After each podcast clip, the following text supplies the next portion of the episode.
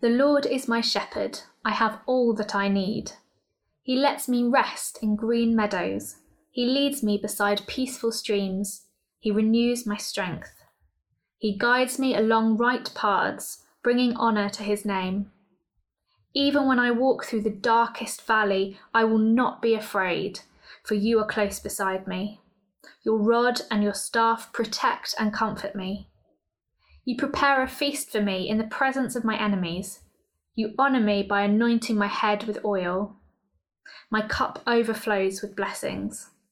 Surely your goodness and unfailing love will pursue me all the days of my life, and I will live in the house of the Lord forever.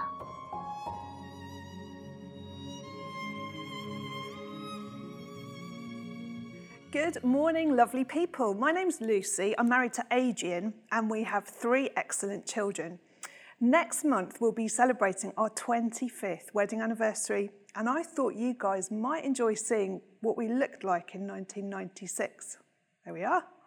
Um, I think it's fair to say that the years haven't been that kind to either of us. anyway, back to the talk. I want to start by thanking Rebecca for reading Psalm 23 um, so well for us, and thank you, Rich, for um, bringing that link into the um, sadness this week in Birmingham. Um, I also need to admit to you guys before I start that I have stolen most of the ideas this morning from both Jean, uh, who's right here with me, and also Alice Gray, just two of our fantastic Oasis friends um, also various other scholars and wise people. I'll do my best to credit everybody as we go along. I'm going to be talking about Psalm 23, and we'll be thinking about what this, the image of the Lord as our shepherd tells us about who he is and what it tells us about who we are. One thing it does tell us, which I'm going to expand on shortly, is that if he is our shepherd, then at least in some ways, we are like sheep. One thing that sheep do is they choose to flock. They go through life together. And I wanted to start by underlining that we, the Oasis flock, are meant to be in this together. You are so very, very welcome here this morning. Um, I may be biased, but I think pretty much the best people in the world are in the Oasis flock, and that includes you. We want you here. We love you. You're part of this flock. And more than that, we need you. We wouldn't be fully us without you, and you belong. Even if you're just visiting us today or you're looking in, or we haven't met you yet because of the pandemic, please trust me that you are welcome and you're wanted here today. I just wanted to take 20 seconds. If you're in a room with somebody else who's part of Oasis, why don't you turn to them now and let them know that you're glad they're part of our flock. If you're in a room by yourself, why don't you text somebody? Say, I'm, I'm glad you're part of us. We're in this together. Thank you. Okay, back to talk. I just wanted to mention that if you're aged, I think maybe about six or under, or if you're a child at heart, I think you really enjoy this book. Um, it's called Found, and it is a paraphrase of Psalm 23. It's got beautiful illustrations, um, and I find it helpful reading it. Um, a link to the author reading this book aloud on YouTube should pop up in the chat for you now so you can find that. And I'm going to reference that a couple of times in the talk. Um, also, if you're a child and you're around you're listening in, um, something you could do, if, if it's okay with parents, is draw around your hand on a piece of paper and just put in these first few words of the psalm, The Lord is my shepherd. I can't draw at all, so I haven't illustrated it, but you could add some images. And as I'm talking, we're going to find out more about what that means, and you could put your ideas in your hand. Again, there's no upper age limit on that, so feel free to join in. Finally, any youths who are here, first of all, uh, well done for being here. The main challenge for you guys is to see if you can stay awake um, during the talk, and also you should be getting some questions sent to you via WhatsApp um, from the youth leaders any moment now on Psalm 23. Okay, so I'm going to share just a few thoughts about Psalm 23 under three headings. I'm going to think about the Lord as our provider, our protector, and our pursuer. I know that many of us are already really familiar with this psalm, um, and my prayer today is that we will each hear something afresh from the Holy Spirit, revealing how Jesus is our shepherd. So, first of all, provider. The central image, the Lord is my shepherd, is found in verse 1. In the New Living Translation that Rebecca read, it's expressed, The Lord is my shepherd, I have all that I need. Um, other translations say, The Lord is my shepherd, I shall not want. And Dallas Willard, Christian thinker and writer, paraphrased it like this The Lord is my shepherd, I have life without lack. In some ways, this verse summarizes the entirety of the gospel because in Jesus, our good shepherd, we are completely provided for for this life, for eternal life, for salvation, for the ongoing work of sanctification. And really, I could have talked for an hour just on this verse, but I was instructed not to do so. Um, but to really understand this image, um, we need to know a little bit about what sheep are like and a bit about what shepherds do for it to really make sense and resonate with our hearts. So, first of all, what sheep like?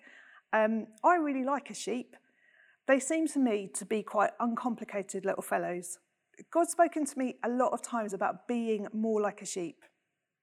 I remember being on a treat, a retreat sorry, a couple of years ago, and the Lord drawing my attention to a nearby flock. He asked me, What do you think they have on their minds? I watched them for quite a while and realised the answer was not a lot. And the Lord said exactly. They were not, as far as I could tell anyway from watching them, they weren't worrying about the mortgage. They weren't comparing themselves to the size of other sheep and wishing they could lose a few pounds. They were not over-analysing that conversation from last Sunday and wondering if they'd said the wrong thing. They weren't trying to fix anyone else's problems, and they weren't justifying to their husband why they'd bought a takeaway coffee again. The sheep were pretty much content. Nibbling the grass, looking around a bit, they were being. Sheep have enough awareness to know that they're safe. They realise their shepherd will turn up and guide them to the next field when needed. In that specific moment, it seemed abundantly clear to me that be more sheep would be a good motto for me to find the security and the peace and the comfort the Lord has for us. Since then, I have discovered that sheep do have hidden depths, and any of my friends will attest to this because I like to share what I find out about sheep. Um, sheep, like us, have lots of strengths. They feel emotions, they have friends, they really do.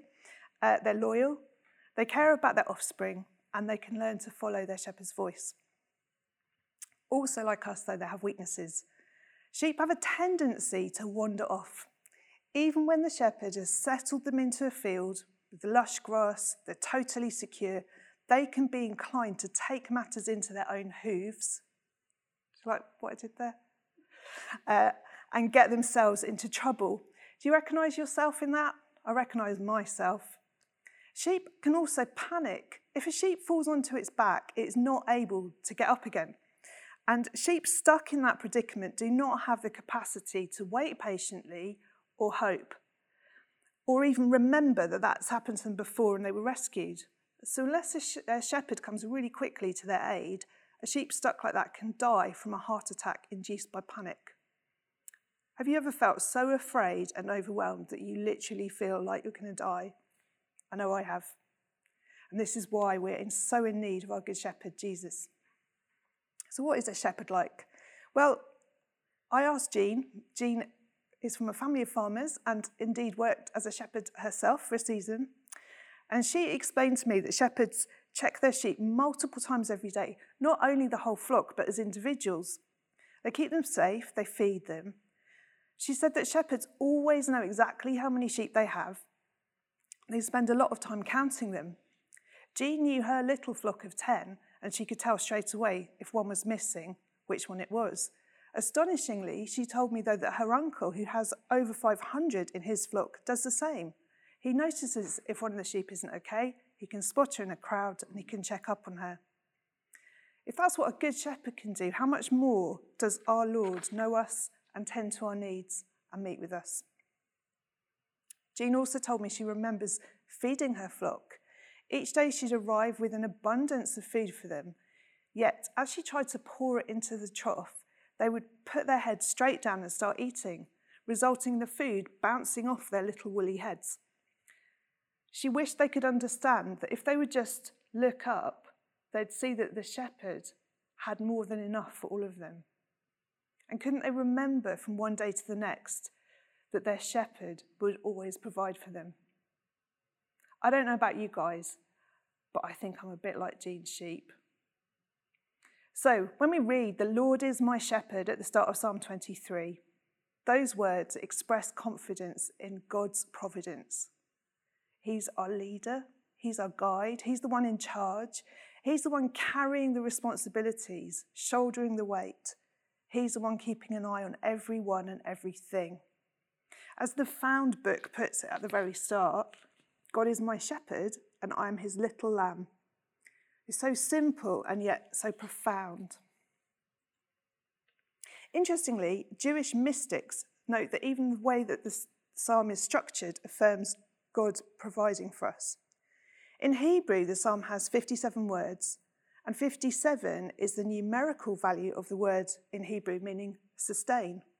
It also has 227 letters, the numerical value of the word blessing. So even the way the psalm sits on the page, if you were reading and understanding in Hebrew, everything about the psalm points to the certainty that God provides. When we remember that God provides, that He is in charge, it frees us from striving to be more than we were created to be. He is everywhere, so we don't have to be. He knows everything, so we can stop pretending that we do. Man, that is good news for me. That is a relief. He is the shepherd, watching over, taking care. We can be. This is a lovely thought, but it's really challenging to hang on to when we're stressed out, under pressure, really busy, or when we're overwhelmed and burdened, or when we're suffering. Over the last year, all of us have experienced some or all of those emotions. As I was preparing, I felt reminded of the wise words of my father in law, Mike. We have been in lockdown, but the Lord has not. He still holds the whole world in his hands. Verse 2 and 3 of Psalm 23 underline this idea. They remind us that the Lord provides us with rest and with strength and with sustenance. So, Psalm 23 gives us this moment then to remember that He is in charge and we have all that we need. I just, I'm going to ask us again to take a really brief pause and ask you to um, just consider, maybe inhale and receive this. The Lord is our shepherd we have all that we need. We can trust, we can rest, and we can be. Secondly, I want to talk about um, the Lord as our protector. Verse 4 tells us that, in, especially in the hardest of times, He is with us. It says, Even when I walk through the darkest valley, I will not be afraid, for you are close beside me. Your rod and your staff protect and comfort me. In the Middle East, at the time this psalm was written, shepherds would construct rough sort of pens to protect their flocks at night. And then they would lay down across the entrance to the pens, protecting the sheep with their, with their own bodies, with their very lives. This image of the self sacrificing shepherd links back to Old Testament shepherds like Jacob and his family and Moses, and it also points us forward to Jesus, the ultimate shepherd, who literally lays down his life to save us. Sheep need protecting, especially in the darkness. We, like sheep, can become lost and overwhelmed so easily. I'm just going to refer back to his book again. I hope the lights, yeah, that's fine, isn't it? You can see that. Look at this little sheep here in verse 4. Lost and afraid and in the darkness. It's precisely at this point in the psalm, when there is danger, that the relationship between us and God becomes closer. The pronoun used for God isn't he anymore, it changes to you. So the presence of danger leads to this closer personal relationship with God. Not to say that we want things to be difficult, but rather that in our darkest times we can discover more profoundly just how closely he walks with us. Dallas Willard puts it like this Even though I go through loss, hunger, disease, aging, and death, I will fear no evil because you, Jesus, are with me. To give you a quick example from my life, um, those of you who know me at all know that I struggle with depression. I know there are others in our flock who do too, and please know that you are not alone and that you're loved. At the end of January this year, some of my symptoms returned, and I felt really afraid of what might be coming. In the darkness, I couldn't see that the Lord was with me. I couldn't find him. But I felt the Holy Spirit prompt me to reread Psalm 139. That's a psalm I've read lots of times, and quite honestly, I didn't know if I had the energy to pick up my Bible and open it. But I felt really desperate to hear from him too. Verse 12 seemed to jump off the page at me. Even in the darkness, I cannot hide from you. When I read this, I felt seen and known. I knew he was reminding me that he was with me. And he said gently, You need to reach out to others. I texted a couple of close friends. I was overwhelmed, and one of them said, I'm going to be praying um, Psalm 40 for you. It starts like this the Lord turned to me and heard my cry. He lifted me out of the pit of despair. He set my feet on solid ground and steadied me. The Lord was reminding me how He's lifted me up and steadied me before, and He was promising He would do it again.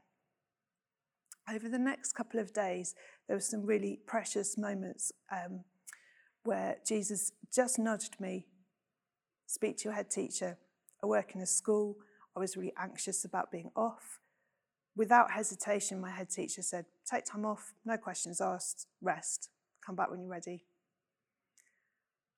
The Lord prompted me to ask my aunt for help with caring for an elderly family member that I was finding overwhelming, and she took that on completely to give me a break. As I cried out to God in that frightening place, He just kept meeting me and providing for me in these small ways.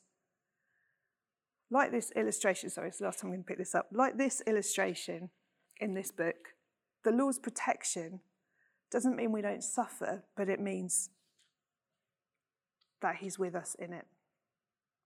Am I glad my depression came back earlier this year? No. Am I completely fine now?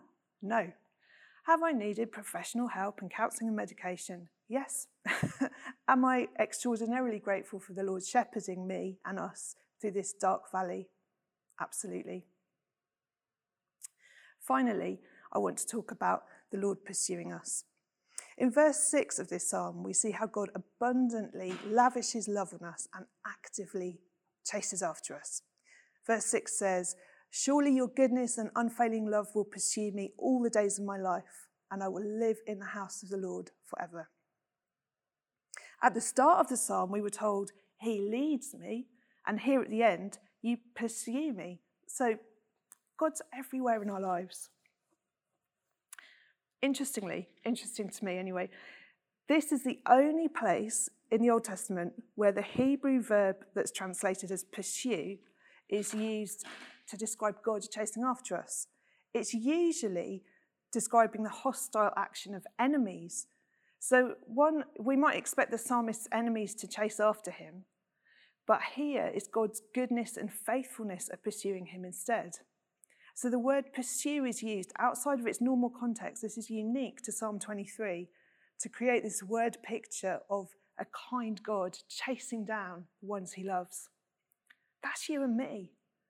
And I'm sure that God has felt many times in my life like he was chasing down a, a fleeing two year old or a stubborn sheep and I've been there angry, being dragged back from what I wanted to do my will, my plan, my way, not seeing the bigger picture, not getting it.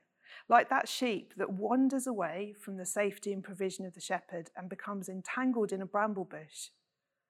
Yet always he comes after us. The Jewish theologian Abraham Heschel wrote that all of human history, as described in the Bible, may be summarized in one phrase God is in search of man. From the search for Adam and Eve when they hid themselves, through to the sending of Jesus, our Emmanuel, God right with us, through all of history and his passion for every single human soul, to the end of time, when all will be made well, the Lord pursues us. His love, as the song tells us, is overwhelming, never ending, recklessly chasing after us. This love is stronger than pain and death. This love washes us clean from our sin and our shame. This love is the very nature of who God is. How then shall we respond? In closing, I've got a couple of questions for us, for me as much as for you. When you think of God providing, what, what comes to mind that you're lacking in your life? Maybe you're thinking, I don't have enough money, time, beauty, experience, friendships, energy, health, clarity. Or, same question, but from a different angle, really. What are you carrying that you don't need to be? Maybe you have too many options, or critics, or problems, or voices, or issues, or anxieties. As we draw to a close now and come back to worship, I'd really encourage you to bring your heart to the Lord. He's our very good shepherd. Invite him to show you afresh how, whatever circumstances are like for you, whatever you're lacking or whatever you're carrying that you don't need to be, we have all that we need in him. The Lord is my shepherd. I have all that I need.